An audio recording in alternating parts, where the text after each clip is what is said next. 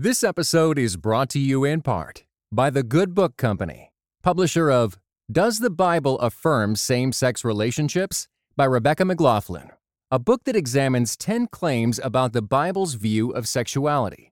Go to thegoodbook.com slash sexual ethics to receive 25% off with code CT25. Welcome to the Table Podcast, where we discuss issues of God and culture, brought to you by Dallas Theological Seminary.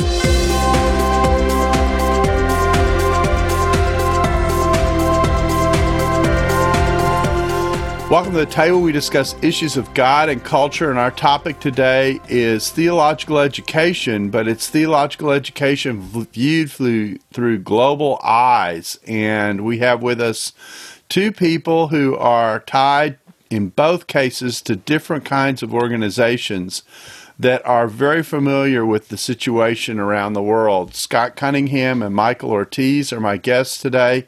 Uh, welcome, Scott. Thank you, Darrell. And Michael, welcome to you. Good to see you, Darrell. Thank yeah. you for inviting us. Glad to do it. Michael is a colleague at Dallas Seminary as well. I'll have them introduce themselves in just a second, but um, we certainly, as you can tell, since I'm not in the studio, are transmitting this during the midst of the COVID 19 crisis. And although we don't want to talk just exclusively in terms of COVID, we want to also address just the general condition of seminaries globally and theological education globally as well. Um, it's hard to talk about it these days without either thinking about the impact of COVID 19 and probably the post COVID 19 impact on schools as well, that I think uh, both are seen as very much a reality for theological education in general. So, Scott, I'll let you introduce yourself first. Um, you are tied to an organization called Overseas Council, if I'm not mistaken. And so, tell us a little bit about the council and your role in it. Yeah, so so my wife and I uh, began ministry overseas in the country of Nigeria, where we trained uh, seminary leaders. Uh, we, we, were there for over 25 years and became connected uh, with a number of organizations that focus on theological education, uh, focus on how to train letter, uh, leaders better for the church around the world, especially in what we call the majority world. Uh, and one of those organizations is Overseas Council. And Overseas Council was working uh, in Africa. They actually are working all around the world, but uh, that's how I got connected with them was through the work in Africa. The seminaries that I had contact with around the continent, they were also partnering with, uh, and and their their role uh, around the world is to select a number of different seminaries. We work with about hundred altogether now in about seventy different countries uh, and our our goal then is to train Christian leaders by partnering with these vital seminaries worldwide. Uh, so it's it's through the partnerships that we have with these seminaries that we uh, desire to see the flourishing of the church uh, through well trained leaders. Yeah, my my background in this area goes back to uh, a fellow named Bill Taylor, who used to work very closely with the World Evangelical Association, and and then uh, Manfred Kohl, who I came in contact with through uh, the Lausanne Cape Town effort, and uh, we served together as we tried to distribute the materials from Lausanne out to these various locations that were kind of sub hosts for Lausanne Cape Town and uh, the amount of work that these men and others like them did with seminaries literally globally around the world. I think Manfred's visited, I don't know, in the hundreds in terms of mm. seminaries, in terms of what he was involved with, um, really opened up. Um, for me, at least, the uh, a global awareness about the different kinds of institutions that exist, the different kind of training that's going on, the needs. Um, in some cases, how what goes on in Western schools doesn't entirely fit what's needed in other parts of the world. Just a whole lot of dimensions of that. Michael, uh, tell us both your role at Dallas and then also your role with ICET, and tell people a little bit about ICET. Sure. Um, yeah. Well, thank you, thank you, thank you again, Darrell, for inviting us to be part of this. Um, so I currently at Dallas Seminary, what I what my role there is department chair for the World Missions and Cultural Studies Department. I've been in Dallas Seminary since uh, 2016, January 2016. Started there actually to begin the Spanish program at Dallas Seminary, uh, which now DTS in Espanol, and that's been really the Lord's been really gracious with us uh, through that project, and it's really grown quite a bit. I think in the fall we had over 100 students uh, taking classes online from about 20 different countries around around the world. So that's been fun to to be part of that. But now I'm chairing the the missions department here at Dallas Seminary and really enjoying that. A whole new set of challenges with that, leading a department. And uh, it's also letting me to allowing me to see behind the curtains even more at Dallas Seminary. Yeah, that's one thing to be a thought. student. Don't go there. Yeah, yeah. yeah. I, I, was a student there for, for a number of, a number of years, and as Scott was, of course, as well. So there's there, there's one side of it that you see as a student, then you come on to this side, and you see all kinds of great, mostly great things, really. That's true. So, yeah. Um, but but besides, yeah, besides that, then I also serve as uh, international director for ICET. ICET is the International Council for Evangelical Theological Education, and ICET was founded back in the late 1970s. Uh, 1980, 81 was when they first really ramped up and started to uh, develop the organization. But basically, it was birthed out of the World Evangelical Alliance, which, which Darrell, you just mentioned, the WEA in, relationship to Bill Taylor. Uh, although Bill wasn't involved with that, but but the World Evangelical, Evangelical World Evangelical Alliance was instrumental in starting ICET back in the late 1970s, uh, early 1980s. And um, and what it really is at this point is it's a it's a network of eight regional accreditation agencies from uh, really all over the world.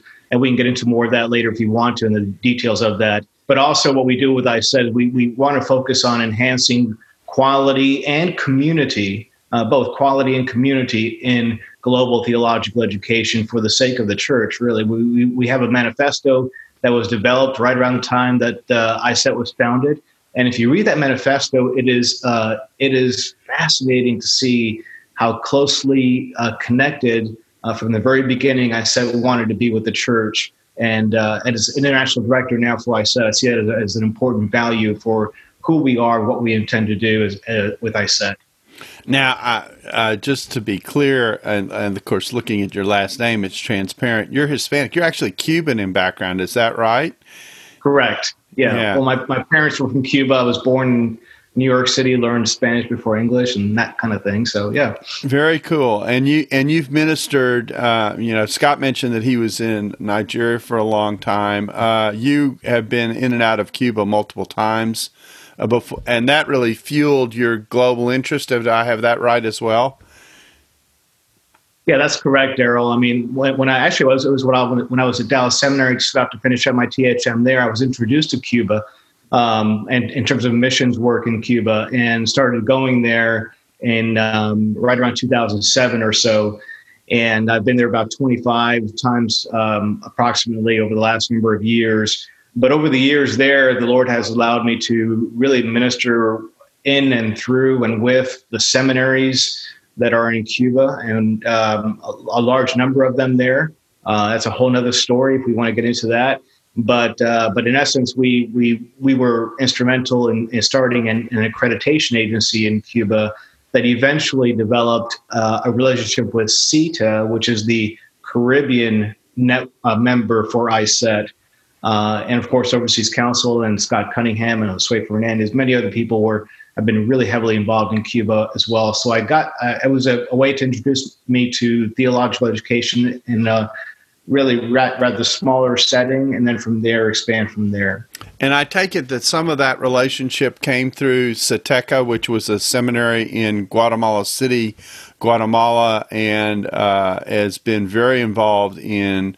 Uh, ministry in Latin America in general, Spanish speaking, uh, actually the Spanish speaking world period. I mean, that stretches to Spain. Correct. Correct. Yeah, yes, yeah. that's correct. So, um, uh, and and part of the point of going through that detail with both of you is to show that you your ministries have really been global uh, from the very very beginning in terms of of what you were doing and been involved with. Scott, let me ask you this question: um, Overseas Overseas Council, uh, I take it, um, advises. Um, theological education globally? Fill that. Advises is an interesting word. Uh, fill in the details. What does it? What does that mean? What does it take to advise seminaries around the world? And I take it that, uh, for lack of a better description, the contextualizing of theology is extremely important to the work that you do. Yeah, that's that's a good point. All, all good points, Cyril. Uh, yeah, the word we use is partnership, um, and and that doesn't tell you anything more than advises, does it? Uh, well, know, in one sense, it does because it gets at you. It gets at the idea of you come alongside, and this is not a a, a paternal relationship, which is important That's to right. underscore.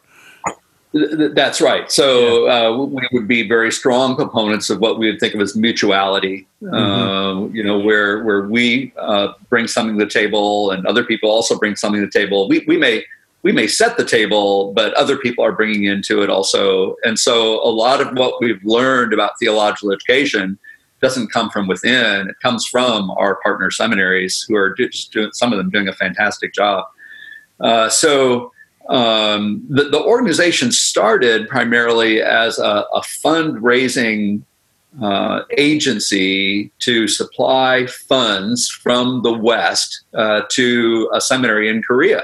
Hmm. Uh, and so the word, the name Overseas Council was actually the Overseas Council of the Seoul Theological College. Oh, so wow. where overseas actually meant the U.S. and how far back did that go? Well, that's more than 40 years ago. Yeah, okay. Uh, All right. But it was businessmen in Indianapolis who saw that one of the needs of a seminary in Seoul, Korea was for funding for students. Okay. And so that was the origin. Uh, and, and that is important to acknowledge because we still see that the resources of the West uh, can still be used in a legitimate way to assist where uh, there are are seminaries that lack resources. Hmm. Okay, that's a legitimate thing. Now we have to think carefully about stewardship and and uh, over dependence and unhealthy uh, dependence and so forth like that, but still legitimate. But what we saw uh, in the growth of the uh, organization was that uh, oftentimes schools needed more than money. In fact, sometimes they didn't need money at all. Uh, what they needed was advice. They needed learning. Uh, they needed to learn how to do something better, uh, to work smarter. And so that's when we began moving more in the, the direction of what you would call consultation uh, or advisement. Uh, we began to provide training for seminary leaders. Uh, we uh, now have a, a network of what we call our regional directors, international regional directors, uh, Michael mentioned one of them, Josue Fernandez, who's our regional director for Latin America and the Caribbean, whom he works with in Cuba. Uh, and those regional directors are indigens. They're, they know the language, the culture, the people, the networks. Uh, they can leverage resources that are local uh, within the context. And then they uh, partner with the seminaries that we've selected so, so it, it is one of our values. Really, is uh, a contextual, uh, contextual nature of theological education. Um, I, I, think earlier on you mentioned Darrell that the, these are not necessarily seminaries that you would find in the United States. It's not like we take a Dallas seminary and we uh, airlift it, you know, and drop it into Medellin, Colombia or Havana, Cuba. That would be some uh, plane that could do that. But anyway. yeah. Well, and not only do we not want to do, not only could we not do that, we don't want to do that. Exactly. Okay. Yeah. It's when you think about about. I, I just watched a, a, documentary on Frank Lloyd Wright, a great architecture uh, architect uh, of the last century in the U.S. But but the beauty of his architecture is that it blends into the context so you could take one of his outstanding buildings, uh, a, a, an office building in Chicago, and you take that building and you plunk, plunk it down in the middle of the desert in Arizona, and now it becomes bad architecture. It's just it's not contextually relevant.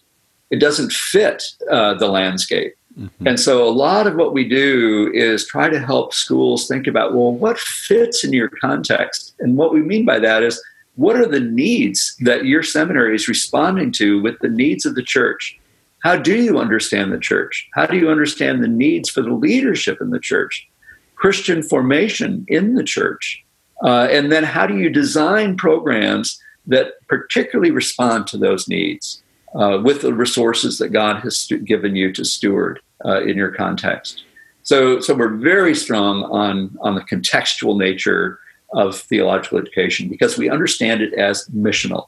It's, it's serving the needs of the church. So, an understanding of the needs of the church uh, and, and partnership with the church is critical in our understanding of what so- we'll, we'll solid, come, sound theological education looks like. We'll come back later to discuss um, some of the uh, unique curricula that that generates because I think that will be fascinating to some people. Uh, Michael, let's talk about what what you're engaged with. I've watched you on multiple Friday mornings, bright and early, because you're dealing with time zones. I mean, one of the challenges, obviously, right. of doing global ministry is you know, people occupy all the time zones around the world. And so, you know, to put together an event, uh, you're up at I think it's 8:30 your time. It's 7:30 my time in the morning, dealing with uh, these weekly um, calls that you've been leading over ICET, interviewing people globally around the world. I think you've sure. just about touched every continent. I'm waiting for the interview on theological education in Antarctica, but other than that, uh, you know, uh, uh, be one cold interview. But anyway, uh, stay, stay tuned, Darrell. that's yeah. exactly right. So, uh, but. Um, the challenges that you have about helping people with theological education. I want you to help address us kind of in an overview way of the different kinds of seminaries that we're dealing with here, because I think most people, particularly in the West, that they think about a seminary, they think about a richly resourced, um, technologically capable, um, educational institution, mostly dealing with uh, graduate students or certainly those of a of a college education layer or level. Talk about uh, how that is not necessarily what's going on in a, in a majority world context. Yeah, well, it, it, that's perfectly true, Darrell. What happens is when we in in North America in the West, we normally use the word seminary. We are thinking about um, graduate level work, um, students that have already uh, achieved a bachelor's type of degree, and now they're moving on to a seminary postgraduate work program. But uh, in the majority world, uh, most of those, when we use the term seminary, for the most part, they really are referring to programs that are akin to maybe a Bible college type of program or something something along those lines. Now they're very ministry focused, so they are preparing students for ministry but they're doing it uh, more uh, and more along the lines of a under, undergrad type of training program. Now, some of these seminaries do have, of course, master's degrees programs and and, and even some doctorates as well. But for the most part, they're they're usually undergrad. And then if we try to unpack that even further and try to understand what what are the what are the scope of those programs and how long are they and how are they staffed and how are the how are the where the where does the faculty come from and so on. There's a there's a huge variety of that. I mean it's not uncommon to have most of the professors uh, be bivocational or even sometimes trivocational.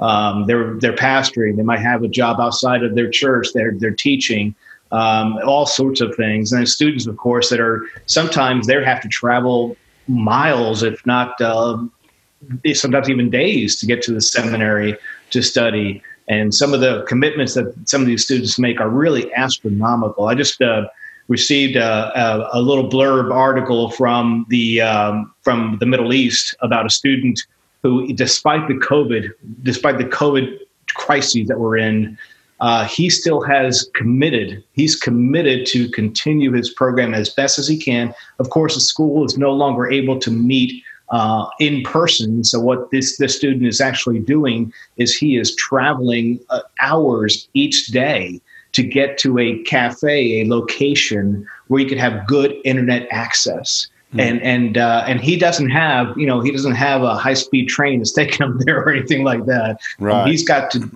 figure out how is he going to get to this place so he can study uh, so that's another layer. You know, what what how how are the faculty um, designed and, and, put together? Students, where do they come from? What are they capable of? Uh, curricula. um, facilities, internet, uh, all these different layers that uh, come into play um, that are really varied all across the world, especially in the majority world and context. The, and the students aren't necessarily, you think about the education level of the students that they come into this education with, that's not a given either. Um, you know, I've, I've taught in India multiple times uh, on several places that I've been, and the one case, I remember I had students who literally had trekked hundreds of miles uh, to come to the to the site for the week of classes, and then trekked back. Uh, in some cases, crossing national boundaries to get there. Um, I mean, it's uh, it's amazing the commitment that some of these students have, but also the education level of the students is kind of all over the map as well. Scott, is that not is that not another reality that that uh, these institutions are dealing with? Yeah, that's true. That's true. Uh, so within any given context, uh, you've got a, a, wide variety of educational achievement and and readiness, and so and schools recognize that they they see where the needs are of the students and uh, design programs to meet those needs. And so and what you're actually seeing is is a, a wide spectrum then uh, all the way from uh, as we were describing up to up to doctoral level, but going way down to uh, even like a high school level and everything in between. Yeah. Now let's. I want to talk a little bit about curricula because this is this is uh, interesting for one thing. I think I remember you giving a presentation at one point. I don't remember where it was, uh, where you talked about curricula at various majority world schools. And when we use the term majority world, just to be clear, mm. uh, it um, it's a description of the majority of the world. I mean, uh, I mean, you know, it, it's it's not it, it's not the the narrow band, if I can say it that way, of a particularly uh, Western, oftentimes uh, context, uh, multiple multilingual in many cases. You know, you go to again, I'll use India as an example. You've got multiple languages you're dealing with in any particular location. Um, uh, you go to other places, people are dealing with three and four languages. In South Africa, I think there's somewhere between nine and eleven languages that are spoken in the country. I mean, it's just uh, amazing array of possibilities. But the thing I remember most is I think you re- I remember you talking about a curriculum and it included things like agriculture and uh, mm. and, and, you know and, and things I go. You know, I don't think when I walked on the campus at Dallas Seminary that I was going to sign up for a class on farming, and and so uh, uh, explain what in the world's going on there. Yeah, I, I, think one of the strengths uh, of of majority world theological education is it tends to be a bit more holistic uh, than what we see in the West. And and what I mean by that, and this is not, uh, I don't want to overgeneralize, but uh, but at times you see a, a really healthy uh, integration of uh, of disciplines. Um, and, and part of that partly is the worldview because uh, Christians uh, in the majority world tend to see their lives as more holistic. So Christianity is not something you just do on Sunday. Uh, it's not something that only that the church does within its four walls, uh, but it's something that that does involve our whole lives. So they tend to see the world as more holistic, not as sacred and secular, uh, but as as integrated together um, and they tend to learn that way also. So they don't tend to learn only in what we think of as the narrow disciplines of biblical studies and historical studies and theological studies, but it tends to be more of a, a blended type of approach, integrated type, type of approach, a multidisciplinary type of approach. I think those are all healthy things, by the way. Uh, yeah, so, so, Christian, so Christianity isn't just the humanities; it's about human life and the whole of human life. That's right. That's right. Uh, and so, uh, and discipleship then is, right. is, part of growing up as to everything God wants us to be as humans in, in a new creation. And so, if you're uh, caring uh, so, for the whole of the person, right, then then right. then in certain contexts, if you don't know how to help a person work with their livelihood, you're limited in how you can minister to them. That's exactly right. Yeah. Yeah. I, and, I think what's also so, happened Oh, go ahead. Go ahead. I'm sorry. No, go ahead. No, go ahead. Well, I, I was just going to say that that so the the the so it wouldn't be unusual to find a course in agriculture or a course in public health uh, or a course in uh, entrepreneurship. Uh, those are not unusual kinds of courses that you would find within a seminary context. Uh, Michael mentioned the fact that a lot of times the leaders are bivocational. And so uh, when you prepare a leader, you're not only preparing him for the pulpit, uh, but you're preparing him for the farm as well. Uh, and, and so we see programs where an agricultural uh, program is blended with uh, a, a professional theological program into one. This episode is brought to you by the Truce Podcast. I'm sure you've been there. You're at an event, a dinner, a small group, and someone says something like, If you're a Christian, you have to vote Republican. Huh. That raises an interesting question. How did evangelicals like me get to the place where we just assumed we'd all vote one way? This season on the Truce podcast, we're diving deep into the complexity of the 1970s and 80s to understand how evangelicals tied themselves to the Republican Party. It's a story that involves murder, corruption, redemption, and our need to be heard. I'll be talking with celebrated historians like Rick Perlstein, Pulitzer Prize winners Frances FitzGerald and Jesse Eisinger, and some of the best guests I've ever had. Truce is the show that uses journalistic tools to look inside the Christian church. We press pause on the culture wars in order to explore how we got here and how we can do better. Subscribe to Truce anywhere you get podcasts or listen at trucepodcast.com.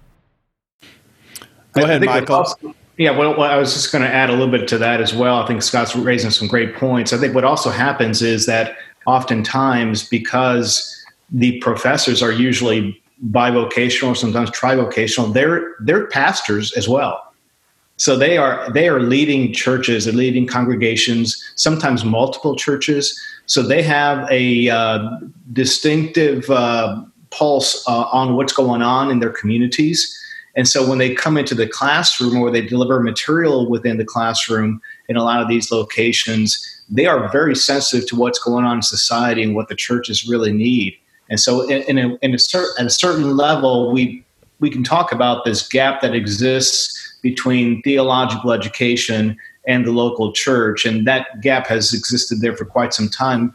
But I think what I find is is in a lot of the majority world contexts that that gap might be not quite as as wide as as in the West sometimes, and that's for a variety variety of reasons. We've touched on some of those already. And, and of course, some of the some of these church leaders, uh, I think I remember this from my experience in the Caribbean, is um, they aren't leading a single congregation. They're actually multi. They have they have a circuit. They're like the Methodist circuit rider. You know, had right. several congregations they're dealing with on a particular Sunday, for example, or during the week, and uh, and covering it that way way, and and this practical uh, role makes them inherently, and I, I think the African American community in the states is the closest example of this. Automatically puts them in a social role in the context in which they work which uh, which makes them important citizens in general, not just in connection with their churches. So the whole thing is more woven together, if I can say it that way. I mean, holistic is a good word, but what does that actually look like? That's what you're talking about. It's these these networks of of influence and in some cases decision making that end up uh, impacting not just the church but the society as a whole in which in which the pastor is functioning so what is required of them in terms of ministry and care um, extends beyond just the passing on of uh, of biblical information. Let me, let me ask a question. It'll sound, it'll sound like an odd question, but I think it's an important thing to raise because it shows how context does impact. You know, sometimes if if if you were to say, well, a seminary curriculum has has curricula like farming or finance or development or something like that, that you're moving somehow, and I'm going to use this phrase, into a social gospel kind of area. And there's dis, there can be discomfort with that with some people in the West. But that's not really what that represents. It really represents this this connection to life thing that we've been talking about that is that is so important to to ministering effectively in pastoral care for your people. Scott, develop that a little bit because I think that's a misunderstanding that sometimes can come about about well, are they really doing the work of a seminary? Yeah. So uh, again, if you think about what the needs of the church are and who's going to supply those needs, who's going to meet those needs, uh, and you look at what a leader needs to be within a particular context, uh, you want to equip that leader with everything that he needs. Uh, you don't want to leave those gaps, and so that's why you do need to provide uh, um, education, training in areas that we wouldn't think of as as needed for a Christian leader. Uh, but in those contexts, if if we don't provide that kind of training, then they don't get it. And and yet, the, for the church to flourish within that community, that's those are the kind of skills that a Christian leader needs. Um, I, I, don't, I don't know how else to describe it, but it has nothing to do with what we would call the social gospel, except that we they do see the gospel as holistic, also as impacting every part of their lives. Which, of course, is just solid theology in terms right. of the way God works. So, uh, okay, so Michael, I want to shift gears a little bit. Um, I think we could talk about two kinds of seminaries. Uh, we've talked about the seminaries that are very much like the West.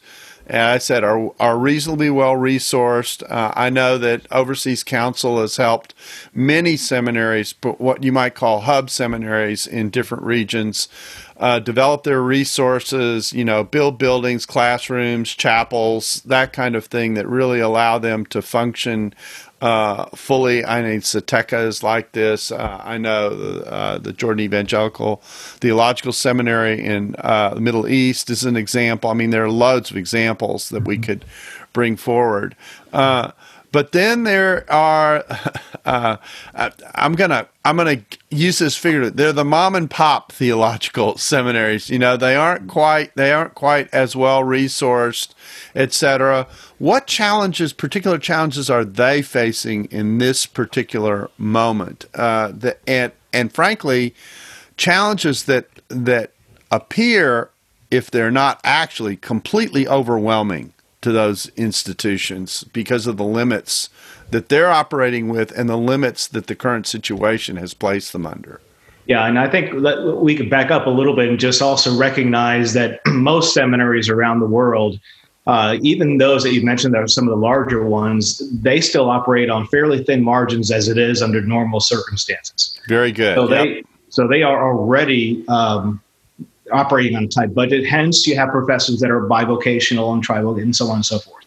Um, what what's happened now is that, and the other part to this that I've discovered also, Darrell, as I've interacted with the folks that I'm talking with on Friday mornings, is that uh, it is it is fair to say that theological education has typically had disruptions and challenges along the way. We we, we live in that in that climate, in that atmosphere where there are challenges that are going to come to theological education. The way I view COVID nineteen is is it's it's it's another it's a and it's an additional layer of of uh, disruption challenge that has fallen upon global theological education. So, if you have limited resources on the one hand, and you have a seminary that might be operating in a very restricted country on another, which you might both of which you might regard as res- as restrictions in one way or another, right. you add COVID nineteen on it, which takes away your community and your ability to function in the normal ways that a community would function. That is incre- that that's that is an incredibly thick layer to put on top of what is already a disruptive situation. That is exactly right. I mean, if you want to use use like a football metaphor, American football metaphor. It's like you're, you know, you, you've got, uh, you're, you're about to cross the goal line, but the defense is now allowed to have uh, 20, 20 team, 20 players on the field, not just 11, you know. Oh, that, that's a frightening image. right. so, so that's, that's the way I see some of that, what's happened with COVID-19 at this point in time. And, and the, there's a whole host of issues that I've, I've discovered uh, everywhere, anything from um, uh, seminary leaders talking about counseling. How is it that we can counsel not just our students but our professors? Because professors now are are are uh, restricted with their with their own personal income because they don't have the income for the seminary anymore, and they're isolated. They're they're at home. They don't they can't get out. They can't interact with folks. They're and they're wondering what is what is life going to be like at this point moving forward. Um, of course, the finances is is also a significant challenge for most of these seminaries around the world. Um, a lot of the seminaries, through the work of Overseas Council and scholar leaders and other organizations, they've developed they have developed strategies to to be able to um, assist with their finances. So they have developed strategies that will not only have first stream, second stream, but third or fourth stream uh, revenue sources. Well, those third and fourth streams revenue sources, those are gone. Mm-hmm. Um, they're just not available at this point in time. Uh, an example of that is a conference center or using your facilities to host events. We're not gathering any longer. And this is truly a global pandemic. That's something I think our listeners need to really understand. understand. This is, well, we see it on the news, but man, when you start to talk to folks from these different continents, different parts of the world, you realize this is the real deal. Yeah, I mean, if you look at the if you just look at the map of the impact of the virus, uh, I think the second nation most hit right now is Brazil. Um, the third is Russia. Um, there was a time when we were only talking about Italy and Spain. Right. Uh, you know, India is now also erupting. So I mean, it's just, it, I mean, that's the hard part of it. And of course, you know, we talk about our warm weather situation here in the hopes that that might have a positive impact. But now you've got the southern hemisphere, which is going into their their winter and fall season, which makes it exchangeable as you move from season to season, from north to south. I mean, it's just it is a massive problem. Scott, uh, what would you add to the challenges that uh, seminaries are facing, particularly the the all the seminaries are are certainly challenged for resources at a global level, but certain communities are are more challenged than others.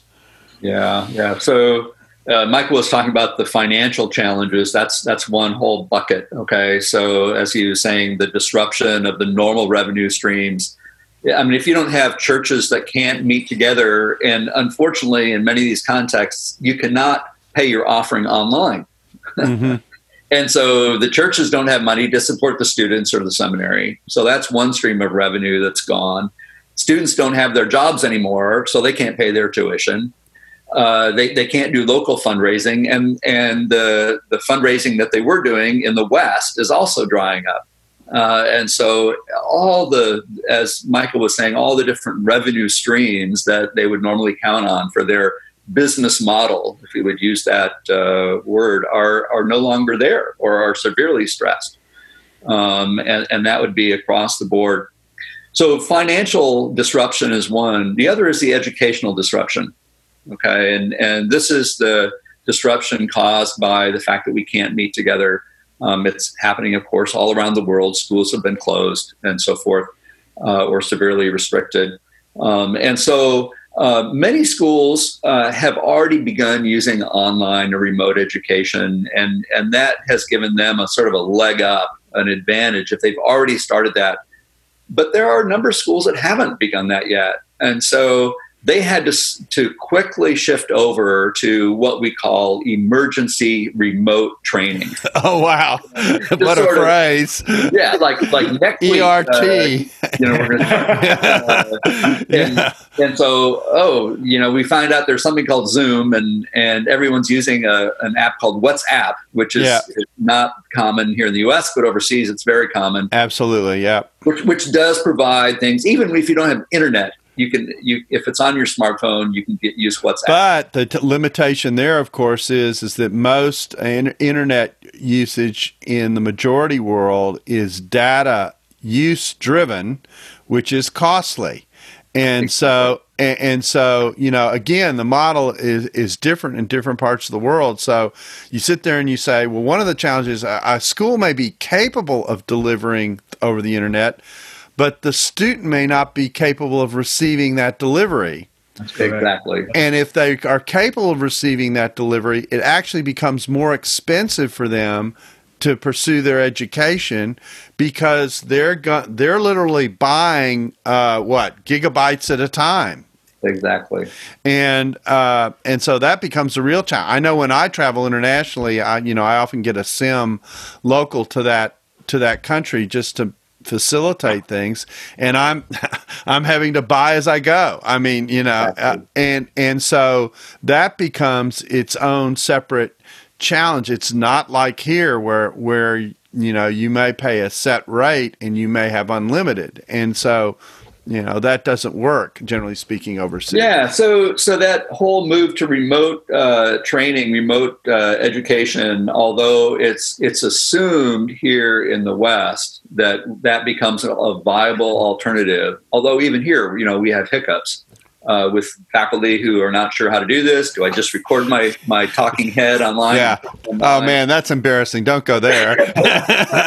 so w- what do we do? Yeah. Uh, so, but those problems are exacerbated in uh, many majority world contexts where you have have limited technological infrastructure, where it's costly, and you have limited familiarity with technological uh, uh, training and learning and so um, all those make it uh, make it so it's a really a challenge to to shift over uh, to teaching through technological mediated means. But but and that's part of the reason why Overseas Council exists. It's part of the reason Michael does what he does uh, in, in with the ICET network is to try to help schools take steps in that direction to uh, maintain their mission within this dynamic changing context.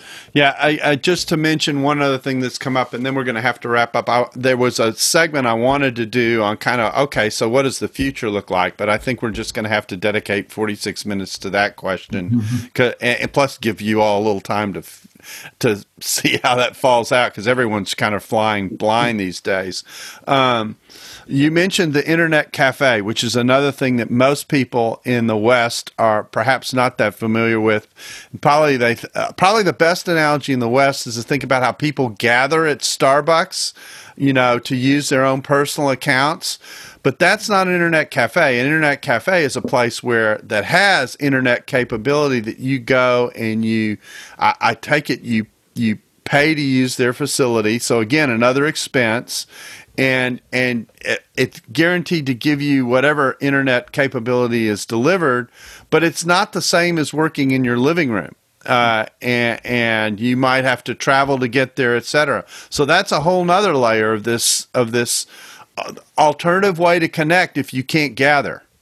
The, the other factor as well, Darrell, kind of the, the, on the other side of this for, for a moment is uh, one something that we're trying to think through now with ICET, and I know Scott has thought about it some as well, is it, as we move into this new era of uh, education during this COVID time, how do we assess quality? How do we assess what is good uh, pedagogy? How do we assess the students that are really learning uh, materials? And so th- there's a, the whole level of assessment is a whole other question that uh, is starting to t- to come up uh, in terms of how do we measure good quality theological education in light of these new ways of delivering and new ways of receiving uh, theological education. So that's that, that could be a challenge uh, down the road as well. And not not to mention the challenge of just, uh, for lack of a better description, internet bandwidth in certain parts of the world, where you you know where we're used to a certain speed and capability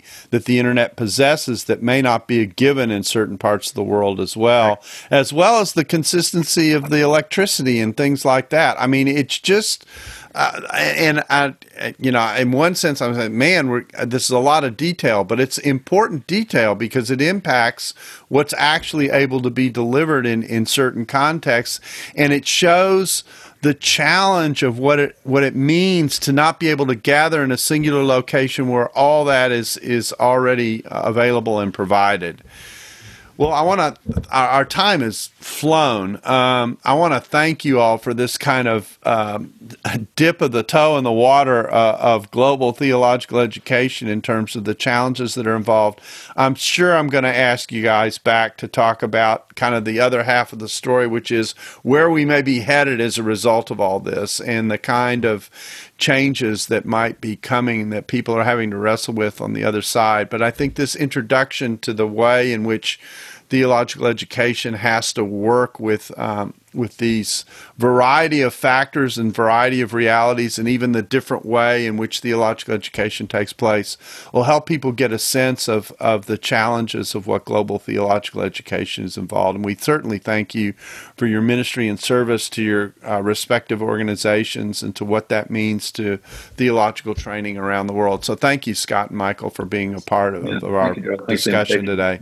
Thank you. Yeah. You, and we thank you for being a part of the table. We hope you'll join us again soon. If you have a topic that you would like for us to discuss on the table, uh, please feel free to contact us at this Hendricks Center at Dallas Theological Seminary. Uh, we'd love to consider it. Uh, we're always looking for new topics. And as you can see, uh, we really intend to cover what's going on between God and culture globally and uh, certainly today has been a, a, serious look at that question. So we thank you for being a part of the table and hope you'll join us again soon. Thanks for listening to the Table Podcast. For more podcasts like this one, visit dts.edu slash the table. Dallas Theological Seminary. Teach truth, love well.